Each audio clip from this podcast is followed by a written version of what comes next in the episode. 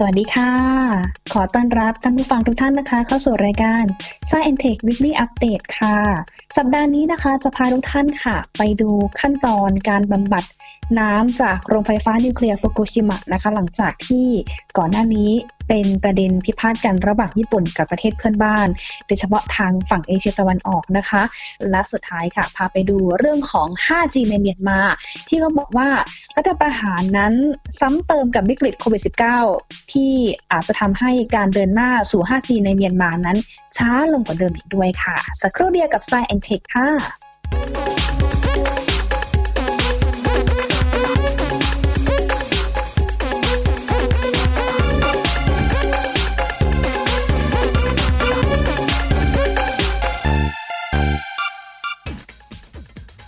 อ้โหนะคะ วันนี้อาจจะทำงานอยู่ที่บ้าน work from home นะคะ เนื่องจากว่าช่วงนี้หญิงอยู่ในช่วงระหว่างของการกักตัวเนาะยังไงก็ขอฝากให้ท่านผู้ฟังทุกท่านนะคะ อยู่รอดปลอดภัยจากโควิด -19 นะคะ แล้วก็ดูแลตัวเองดีๆค่ะ อยู่ห่างกันไว้ใส่แมสกันหมั่นล้างมือนะคะ แล้วก็อย่าลืมนะคะ ก็พยายามที่จะ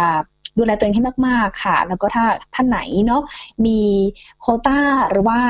มีสิทธิ์ได้รับการฉีดวัคซีน โดยเฉพาะผู้ที่มีความเสี่ยงอย่างเช่นบุคลากรทางการแพทย์นะคะหรือแม้แต่ผู้ที่มีโรคประจำตัวผู้สูงอายุนะคะก็อย่าลืมลงทะเบียนไปฉีดวัคซีนกันด้วยนะคะ แล้วก็ขอให้ฉีดวัคซีนปลอดภัย ประสิทธิผลเนี่ยนะคะ ขอให้ได้เปอร์เซ็นต์ได้มากที่สุด แล้วก็สามารถป้องกันโรคได้มากที่สุด ขออย่าให้มี side effect หรือว่าผลข้างเคียงด้วยนะคะ ก็ขอให้ปลอดภัยเนาะทั้งในเรื่องของโควิด แล้วก็ขอให้ฉีดวัคซีนนั้นประสบความสำเร็จด้วยนั่นเองนะคะ อย่างที่เกริ่นไปในช่วงแรกๆค่ะ พาไปดูประเด็นร้อนกันหน่อยนะคะ ในแถบเอเชีย โดยเฉพาะในช่วงนี้ที่ญี่ปุ่นเขาประกาศนะคะว่าเดี๋ยวประมาณสัก 2 ปีนะคะ คาดการว่าจะเริ่ม นะคะมีการบำบัดน้ำจากโรงไฟฟ้านิวเคลียร์ฟุกุชิมะค่ะหลังจากที่ก่อนหน้านี้เนาะก็ใช้น้ำเหล่านี้นะคะประมาณ 1 ล้านตันนะคะเก็บเอาไว้ที่แท้งน้ำเนี่ยในฟุกุชิมะเนี่ยนานนับ 10 ปีเลยค่ะ ตั้งแต่ที่เกิดเหตุการณ์สึนามิในปี 2011 แล้วก็ทำให้ตอนนั้นเนี่ยเกิดความเสียหายจำนวนมากเลยนะคะ ซึ่งหนึ่งในนั้นก็คือโรงไฟฟ้านิวเคลียร์ฟุกุชิมะนี่แหละที่ได้รับความเสียหายค่ะ ก็เลยทำให้ต้องมีการเหมือนกับว่าเอาน้ำเนี่ยแหละค่ะไป ช่วยฉีดหล่อเย็นกับทางแกนปฏิกรณ์ของโรงไฟฟ้านิวเคลียร์ด้วยนะคะ เพราะว่าเขาบอกว่าตอนนั้นเนี่ยอุณหภูมิเพิ่มสูงมาก แต่ทีนี้หลังจากที่ทางผู้นำญี่ปุ่นเนาะคุณโยชิฮิเดะซุงะนายกรัฐมนตรีของญี่ปุ่นเนี่ยก็มีการประกาศออกไปนะคะว่าเออเนี่ยแหละเดี๋ยวทางรัฐบาลญี่ปุ่นนะจะตัดสินใจในเร็วๆนี้กับการปล่อยน้ำที่อยู่โรงไฟฟ้านิวเคลียร์ฟุกุชิมะนะคะ ซึ่ง ทางผู้นำของญี่ปุ่นเองเนี่ยก็มีการยืนยันนะคะว่า น้ำที่เก็บเอาไว้เนี่ยนะคะ เป็นน้ำที่ผ่านการบำบัดแล้วนะคะ แล้วก็ลงสู่ทะเลได้ โดยที่ไม่มีสารอันตราย แล้วก็มีการเช็คมาเรียบร้อยจากทางหน่วยงานนิวเคลียร์ของทั้งญี่ปุ่นเอง แล้วก็หน่วยงานนิวเคลียร์ระหว่างประเทศก็คือเป็นทบวง พลังงานนิวเคลียร์ระหว่างประเทศนะคะ AAEA ก็มีการส่งเจ้าหน้าที่เนี่ยเข้ามาตรวจสอบด้วยนะคะ แต่ก็ไม่วายค่ะหลังจากที่มีกระแสข่าวนี้ออกมานะคะ ปรากฏว่า โอ้โห คือเกิดปฏิกิริยาตีกลับ เป็นประเด็นร้อนที่เกิดขึ้นทั้งในญี่ปุ่นเอง แล้วก็ในแถบประเทศเพื่อนบ้านอย่างญี่ปุ่นเองค่ะเขาก็มีรายงานนะคะว่าหลังจากที่ทางคุณโยชิฮิเดะซุงะนายกรัฐมนตรีของญี่ปุ่นเนี่ยประกาศข้อนี้ออกมาค่ะ ก็ทำให้ ทางหลายภาคส่วนเลยแสดงความกังวลนะคะ โดยเฉพาะชาวประมงในท้องถิ่นนะคะ มีการประท้วงกันที่ในกรุงโตเกียว แล้วก็มีการประท้วงกันที่บริเวณชายฝั่งทะเลด้วยนะคะ โดยเฉพาะในแถบใกล้กับจังหวัดฟุกุชิมะนะคะ จนเกิดเสียงคัดค้านกันในประเทศเนี่ยนะคะหลายคนรวมไปถึงในต่างประเทศเองค่ะ ก็มีประเทศเพื่อนบ้านนะคะ หลักๆชัดเจนนะคะว่ามีทั้งเกาหลีเหนือ เกาหลีใต้ แล้วก็จีนเนาะเขาว่าเป็นประเทศเพื่อนบ้านที่ใช้น่านน้ำ ด้วยกันก็คือน่านน้าในมหาสมุทรแปซิฟิกด้วยนะคะโอ้อันนี้ก็ทำให้เพื่อนบ้านเนี่ยเขากังวลใจ แต่ญี่ปุ่นก็ยืนยันอีกรอบนึงนะคะที่ต้องเวชน้ำหนักให้เท่ากันเนาะคือญี่ปุ่นเนี่ยบอกว่าจริงๆแล้วเนี่ยน้ำมันผ่านกระบวนการบำบัดแล้วแหละ เดี๋ยวจะเล่าให้ท่านผู้ฟังเนี่ยได้ฟังต่อไปนะคะว่า วิธีการบำบัดขั้นตอนของการบำบัดน้ำของฟุกุชิมะก่อนที่จะปล่อยลงสู่ทะเลเนี่ยนะคะ ของญี่ปุ่นเองเนี่ยมีกระบวนการวิธีการอย่างไรนะคะ เพราะว่าเรามี ทั้งในเรื่องของผู้เชี่ยวชาญท่านก็ได้ออกมาให้ข้อมูลในเรื่องนี้เหมือนกัน เพราะว่าอิงก็ไปสัมภาษณ์ทางท่านผอประมาณูเพื่อสันติเนาะท่านก็ให้ข้อมูลมามาละเอียดชัดเจนเหมือนกันค่ะ แล้วก็ก่อนหน้านี้ก็ไปถามผู้เชี่ยวชาญด้านนิวเคลียร์เลยนะคะ ท่านก็เคยทำงานอยู่ที่นี่แหละสถาบันประมาณูนิวเคลียร์นี่แหละนะคะแต่ว่าท่านย้ายไปสวทช ซึ่งท่านก็เป็นคนหนึ่งที่คลุกคลีอยู่กับที่ญี่ปุ่นเหมือนกัน ก็ให้ข้อมูลตรงกันด้วยนะคะอันนี้ก็เป็นข้อมูลหนึ่งที่เราต้องฟังเอาไว้เนาะก็ฟังทั้งสองข้างเลยค่ะ เพราะว่าทางฝั่งจีนเกาหลีเหนือแล้วก็ลีใต้าเองเนี่ยเขาก็มีนักวิจัยด้านสิ่งแวดล้อมเนี่ยก็ออกมาวิเคราะห์แล้วก็พูดถึงผลกระทบด้านนี้เยอะพอสมควรเหมือนกันนะคะ ทีนี้ถ้ามาดูในเรื่องของข้อกังวลในประเทศเพื่อนบ้านนะคะ ที่เขาบอกว่ามันอาจจะไปมีผลกระทบ นะคะ ที่อาจจะเกิดขึ้นกับธุรกิจประมง แล้วก็สิ่งแวดล้อมที่เพื่อนบ้านเขากังวลนะคะ อย่างถ้าดูของเกาหลีใต้เนาะมีการถแถลงอย่างเป็นทางการถ้าดูภาพนะคะ ทางเกาหลีใต้เนี่ยคือมีท่าทีชัดเจนเลยว่า ไม่ยอมรับการตัดสินใจของญี่ปุ่น คือเขาบอกว่าโอ้โหการตัดสินใจครั้งนี้เนี่ยมันมันเกินกว่าที่เราจะทำใจยอมรับได้นะ เพราะว่าหนึ่งเลยเกาหลีใต้นะคะ ไม่มั่นใจในตัวความปลอดภัยของน้ำ ที่ปล่อยออกมาจากฟุกุชิมะไม่มั่นใจว่ามันจะไปกระทบทั้งสุขภาพของประชาชน สิ่งแวดล้อม และระบบนิเวศใต้ท้องทะเลหรือไม่ หรือก่อให้เกิดมลพิษอะไรในอนาคตหรือเปล่านะคะ ถึงขั้นที่ว่าทางประธานาธิบดีฮุนแจอิน ผู้นำของเกาหลีใต้ค่ะ มีการเชิญเลยนะคะ เชิญท่านทูตโคอิจิอาอิโบชิ ท่านเป็นเอกอัครราชทูตญี่ปุ่นประจำกรุงโซเนี่ยนะคะ เข้าไปหารือเลย คือเข้าไปพบเลยนะคะ ไปคุยกันหน่อยว่า เอ๊ะ มันเกิดอะไรขึ้น ถึงขั้นแบบซีเรียสนะคะท่านผู้ฟังคะ คือถ้าแบบมีการเรียกทูตประจำแต่ละประเทศไปพบเนี่ยก็ถือว่าแบบเป็นขั้นซีเรียสมากๆเลยนะคะ แต่ว่าทั้งนี้ทั้งนั้นเนี่ยขึ้นอยู่กับการเจรจา แล้วก็การทำความเข้าใจของทั้งสองฝ่ายแหละ แต่ว่าเรื่องนี้ก็คือระดับถึงขั้นแบบเชิญท่านทูตไปพูดอะนะคะ แล้วยังไม่พอนะคะ เขาบอกว่ามีรายงานเพิ่มเติมมาว่า ท่านประธานาธิบดีมูนแจอินเนี่ยนะคะ มีการสั่งเรียกประชุมหน่วยงานต่างๆ ที่เกี่ยวข้องนะคะ เพื่อเตรียมมาตรการตอบสนองด้วย ถ้าสมมุติว่าญี่ปุ่นเองนะคะ ปล่อยน้ำแล้วมันมีผลกระทบ เข้าใจว่า ทางเกาหลีใต้เนี่ยนะคะมีการเตรียมเอกสารไว้ขั้นหนึ่งนั่นแหละนะคะ มีข่าวเหมือนกันว่าเกาหลีใต้เองเนี่ยเตรียมที่จะไปฟ้องศาลระหว่างประเทศด้วยกับกรณีนี้นะคะ นอกจากทางหน่วยงานภาครัฐของเกาหลีใต้เนี่ยนะคะเขามีการเรียกประชุมกันแล้ว เตรียมมาตรการตอบโต้กันแล้วนะคะ ไปดูของฝั่งประชาชนเกาหลีใต้บ้างนะคะเขาบอกว่าคนเกาหลีใต้ในตอนนี้มีการเรียกร้องให้ทางรัฐบาลโตเกียวอะค่ะ หรือว่าทางผู้นำของญี่ปุ่นรัฐบาลญี่ปุ่นนะคะ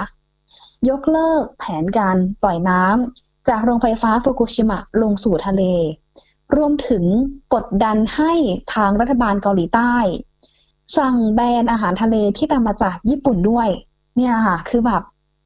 แบนสินค้าอาหารทะเลนำเข้าจากญี่ปุ่นเลยนะคะ เป็นการตอบโต้อีกอย่างหนึ่งด้วยนะคะ ซึ่งแน่นอนค่ะว่าก็ทำให้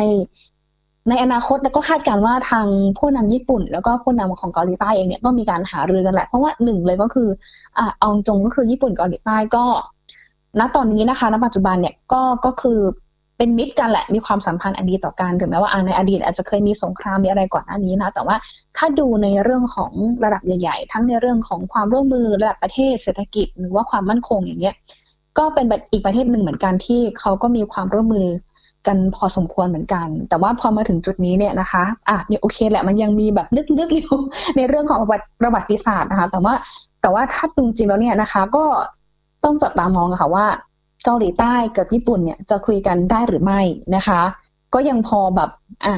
ห้าสิบห้าสิบอยู่ แต่ถ้ามาดูอีกฝั่งหนึ่งนะคะไม่ว่าจะเป็นที่จีนหรือว่าเกาหลีเหนือ อันนี้น่าจะคุยกันยากหน่อยนะคะ เพราะว่าก่อนค่อนข้างที่จะมีระบบนะคะ หรือว่ามีอ่าพันธมิตรนะคะอยู่คนละฝั่งคนละขั้วนั่นเองนะคะ มีรายงานจากทางซินหัวสื่อของจีนค่ะ รายงานว่า สำนักข่าวกลางของเกาหลีเหนือ หรือว่า KCNA เนี่ยแหละค่ะในในในสิ่งที่หลายคนมองว่าเอ้ยน่าจะเจรจากันยากนะคะ ทาง KCNA เนี่ยรายงานนะคะว่าเกาหลีเหนือ หรือว่าสาธารณรัฐประชาธิปไตยประชาชนเกาหลีเนี่ยค่ะหรือว่าเกาหลีเหนือ DPRK เนี่ยนะคะ ได้ประนามการตัดสินใจของญี่ปุ่น ที่จะปล่อยน้ำปนเปื้อนสารกัมมันตรังสีลงสู่ทะเลว่า เป็นภัยคุกคามต่อการดำรงอยู่ของมนุษย์นะคะ และเกาหลีเหนือเองก็ยังระบุนั่นนะคะว่า นี่เป็นการตัดสินใจทางอาญาที่ไม่สามารถให้อภัยได้ ซึ่งก่อให้เกิดภัยคุกคามอย่างร้ายแรงต่อสุขภาพ และความมั่นคงของมนุษยชาติ และสิ่งแวดล้อมทางนิเวศวิทยาเกาหลีเหนือก็ยังบอกอีกนะคะว่า ในส่วนนี้นะคะในช่วงที่มีการเกิดสึนามิ แล้วก็ไปทำให้โรงไฟฟ้านิวเคลียร์ฟุกุชิมะเกิดความเสียหาย ในตอนนั้นเนี่ยมันก่อให้เกิดการหลอมละลายของแกนปฏิกรณ์นิวเคลียร์ทั้ง 3 เครื่อง ที่บรรจุสารหลายชนิดเลยนะคะ ไม่ว่าจะเป็นสารทริเทียมเนาะทริเทียมคืออะไรเดี๋ยวเล่าให้ฟังช่วงต่อไปนี้คือสำคัญมากๆ คือทริเทียมแบบว่าเป็น เป็นสิ่งที่หลายคนโฟกัสมากนะคะ แล้วก็ต่อมาค่ะก็คือซีเซียมที่เกาหลีเหนืออ้างนะคะ ว่ามันมีสารอันตรายนะคะ และสตรอนเซียมนะคะ ซึ่งเขาบอกว่าเนี่ยแหละค่ะมันมีปริมาณที่มากนะคะมากเกินที่จะยอมรับได้ ก็เลยทำให้ทางเกาหลีเหนือเนี่ยนะคะ ไม่ยอมรับการตัดสินใจของทางญี่ปุ่นในครั้งนี้นะคะ อันนี้ก็ตอบโต้กันแบบว่ารุนแรงพอสมควรเหมือนกันนะคะ ส่วนอีกกรณีหนึ่งก็คือของจีนนะคะ มีรายงานว่าคุณเจ้าลี่เจียนโฆษกกระทรวงต่างประเทศของจีน มีการแถลงการตอบโต้อย่างดุเดือดด้วยเหมือนกันนะคะ เดี๋ยวไปลองฟังเสียงของคุณเจ้าลี่เจียนดูค่ะ แถลงตอบโต้สักเล็กน้อยค่ะ日本福岛核事故造成放射性物质泄漏，对海洋环境、食品安全和人类健康已经产生深远的影响。 คุณเจ้าลี่เจียนโฆษกกระทรวงต่างประเทศนะคะ มีการท้านะคะ รองนายกรัฐมนตรีของญี่ปุ่นเลยไว้ให้ดื่มน้ำเลยนะ ถ้าคุณมั่นใจว่าน้ำที่ผ่านการบำบัดการปนเปื้อนของโรงไฟฟ้านิวเคลียร์ฟุกุชิมะนะคะ มันมันดื่มได้เอาดื่มเลย ถ้าทางการญี่ปุ่นแบบการันตีว่ามันปลอดภัยต่อการบริโภคนะคะ เพราะว่าก่อนหน้านี้เองก็มีรายงานเหมือนกันค่ะว่าทางท่านรองนายกของญี่ปุ่นนะคะ ก็คือท่านทาโรอาโซ รองนายกรัฐมนตรีของญี่ปุ่นเนี่ยบอกว่าน้ำที่ผ่านการบำบัดแล้วก็เจือจางแล้วเนี่ยสามารถบริโภคได้อย่างปลอดภัย แล้วก็คิดว่าญี่ปุ่นเนี่ยแหละก็ควรที่จะปล่อยน้ำดังกล่าวออกมาแล้วนะคะ แล้วก็เชื่อว่าน้ำที่มีการปล่อยออกมาเนี่ยมีการขจัดไอโซโทปที่เป็นอันตราย หรือว่าเป็นเหมือนแบบส่วนประกอบอของสารต่างๆ ที่มันปนเปื้อนเนี่ย ของสารกัมมันตรังสีที่มันอันตรายเนี่ยคือดึงเอาออกแล้วดึงออกให้หมดแล้วนะคะ แล้วก็เหลือเฉพาะแค่ส่วนเจือจางเล็กๆน้อยๆที่เป็นไปตามมาตรฐานสากลเท่านั้นเองนะคะ แล้วก็อันนี้เขาก็อินได้ว่าเป็นมาตรฐานสากลของทางองค์การอนามัยโลกด้วยนะ แม้ว่าน้ำเนี่ยนะคะหรือว่าตัวของ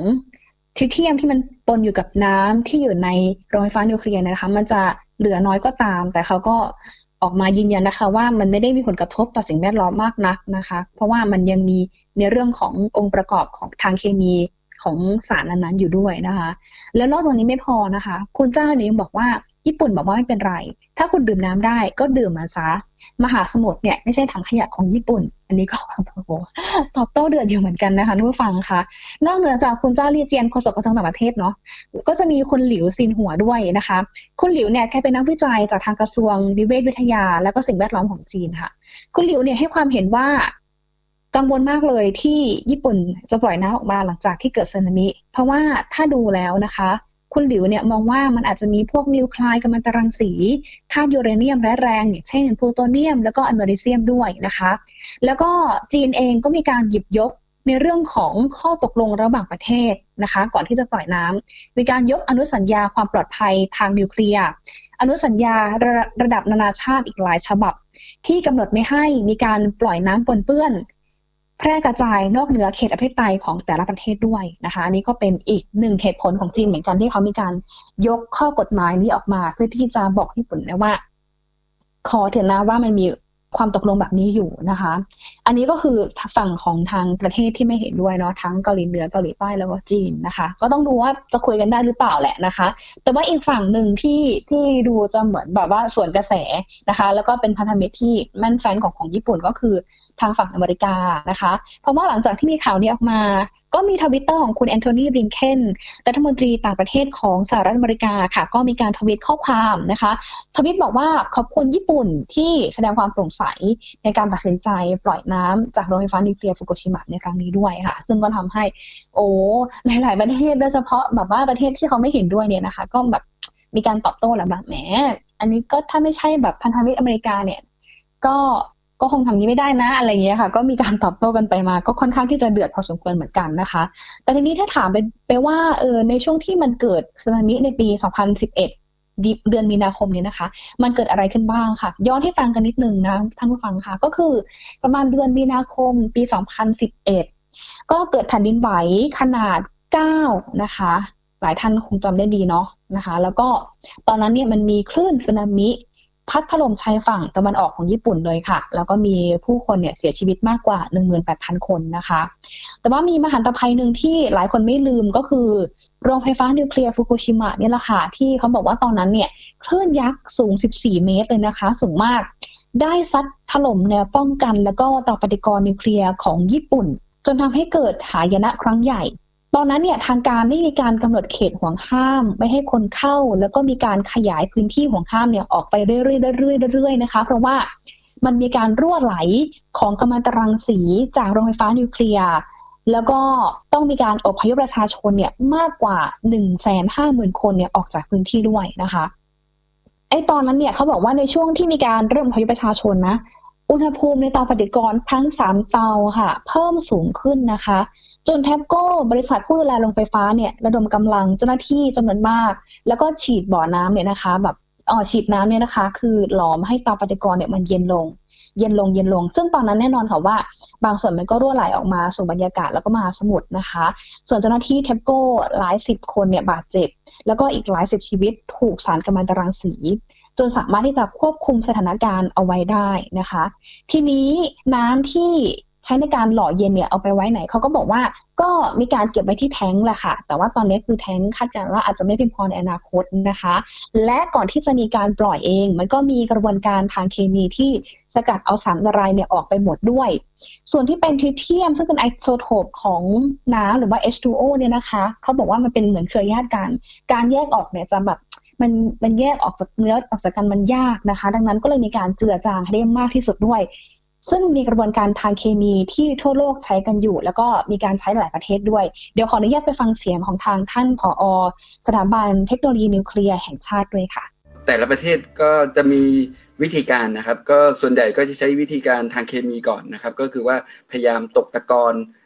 สารที่ปนเปื้อนกำลังสีที่ที่ปนอยู่ในน้ำนะครับ ให้ให้ตกเป็นตะกอนแล้วก็เอาดึงตะกอนตัวนั้นออกไปนะครับ โดยใช้วิธีการต่างๆนะครับ ที่จะ ดึงหรือสกัดตัวนี้ออกมานะครับ ก็อาจจะมีการกรองด้วยเรซินนะครับ ซึ่งจะเป็นอีกตัวหนึ่งที่จะมาช่วยดูดจับพวกสารกำลังสีพวกนี้ครับ ซึ่งสุดท้ายเนี่ยสารกำลังสีที่จะเหลืออยู่เนี่ยก็จะเหลืออยู่น้อยมากนะครับ อย่างเช่นในกรณีญี่ปุ่นเนี่ยเรียกว่าสารกำลังสีตัวหลักๆนะครับ อย่างเช่นซีเซียมนะครับไอโอดีนหรือโคบอลที่คาดว่าจะมีอยู่ในน้ำนะครับ ก็ส่วนแทบจะทั้งหมดเนี่ย จะถูกดูดซับถูกจับไปหมดแล้วนะครับ แต่ก็จะมีอยู่ตัวหนึ่งครับสารกำมะถันสีที่ในกรณีของญี่ปุ่นนะครับ ที่ไม่สามารถ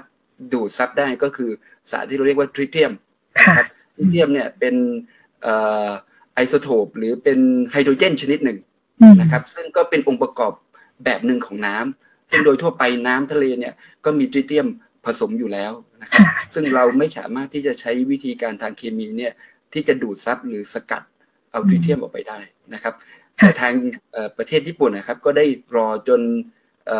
น้ำณปัจจุบันนะครับทริเทียมที่มีอยู่ใน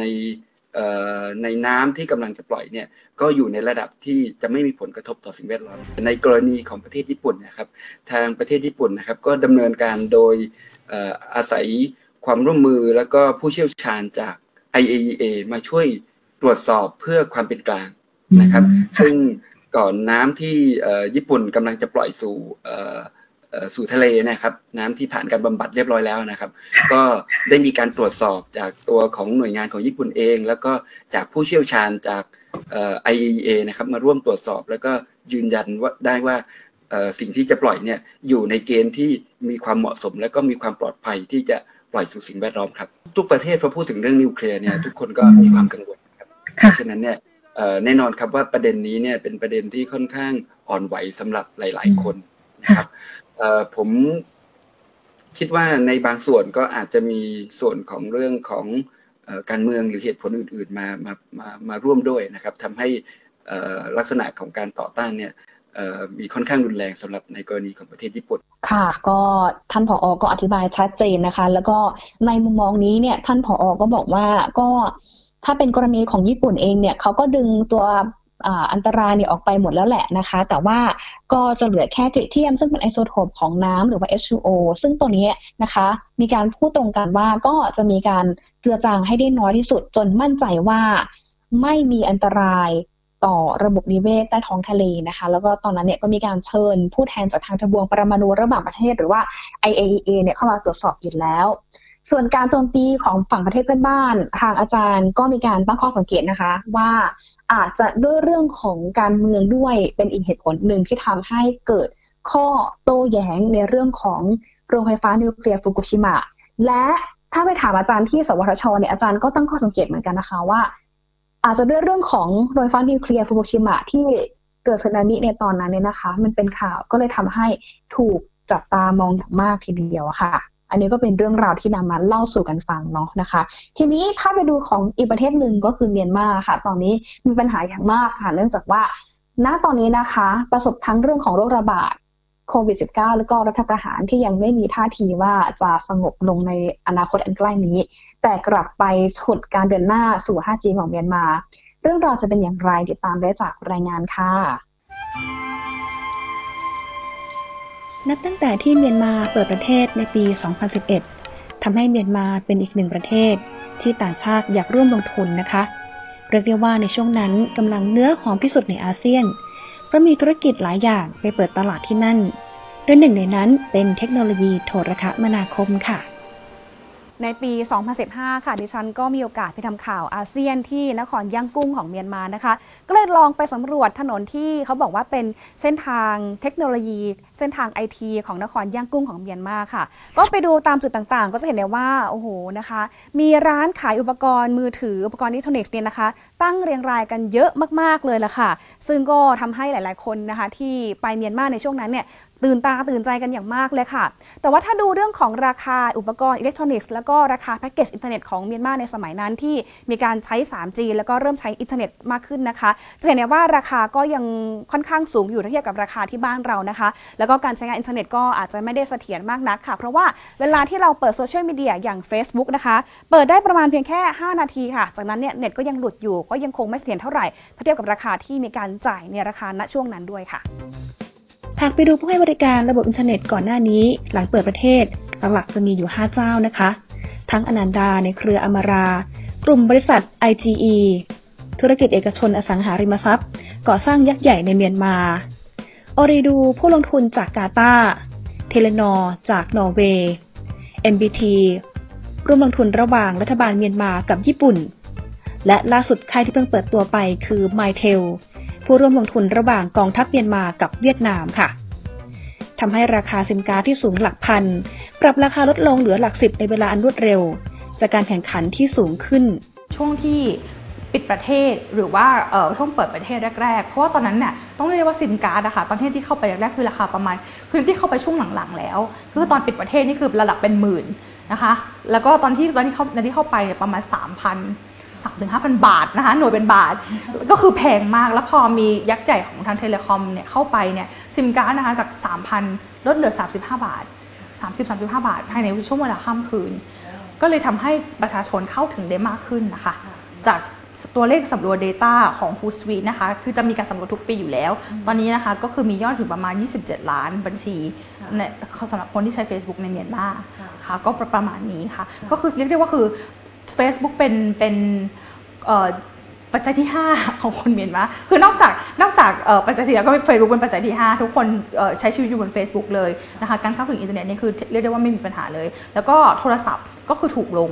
นะคะก็คือต้องต้องเรียนอย่างนี้ค่ะอย่างคนไทยเราจะมีแบบตั้งแต่เพจไปถึง PCT จนมาถึงเนลเกสามสามหนึ่งศูนย์จนมาถึงสมาร์ทโฟนใช่ไหมคะคนเมียนมาก็คือไม่ได้มีอะไรพวกนั้นเลย แล้วก็มาสมาร์ทโฟนเลยนะคะก็คือสมาร์ทโฟนจากราคาจีนเนี่ยก็เข้ามาเช่นแบบ vivo oppo หัวเว่ย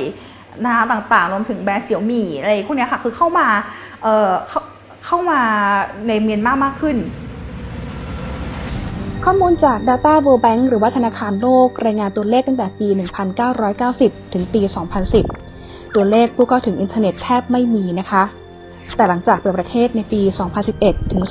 2017 ตัวเลขผู้ใช้งานอินเทอร์เน็ตนั้นสูงขึ้นเป็นแนวดิ่ง ประชากรเมียนมาทั้งประเทศ 54 ล้านคนในขณะนี้ มีรายงานตัวเลขผู้ใช้บัญชี Facebook มากถึง 27 ล้านบัญชี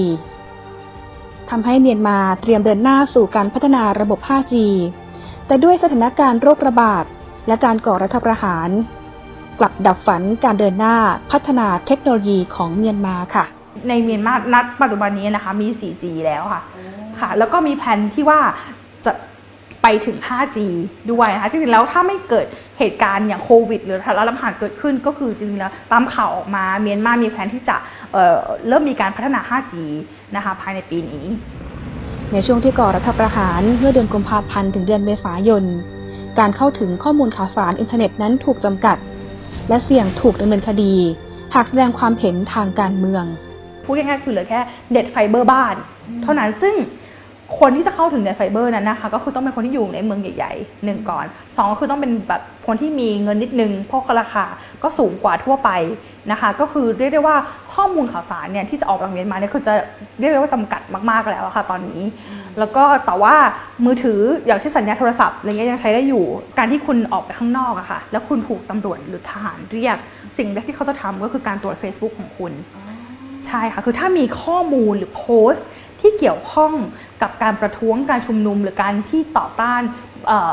รัฐบาลทหารปุ๊บเนี่ยเขาสามารถจับคุณได้เลย Facebook ก็เลยประกาศ launch ฟีเจอร์นี้ขึ้นมาก็คือเป็นฟีเจอร์ที่เรียกว่าการล็อกโปรไฟล์ให้กับคนเมียนมา เพื่อที่จะให้ให้คนที่ไม่ใช่เพื่อนนะคะไม่สามารถเข้าถึงข้อมูลได้มันดาเลอดีตเมืองหลวงของเมียนมาเป็นหนึ่งในสามเมืองที่ถูกเลือกเข้าร่วมโครงการเป็นเมืองน่าอยู่ในเวทีอาเซียน เพื่อเตรียมใช้เทคโนโลยีพัฒนาระบบโครงสร้างพื้นฐาน และบริการสาธารณะ ติดตั้งกล้อง CCTV แก้ปัญหาการจราจร ติดตามผู้กระทำผิดกฎหมาย อุบัติเหตุ และอาชญากรรม โดยนำข้อมูลภาพผังเมืองแบบ 3 มิติ และระบบ GPS มารวบรวมข้อมูลเพื่อออกแบบการจราจร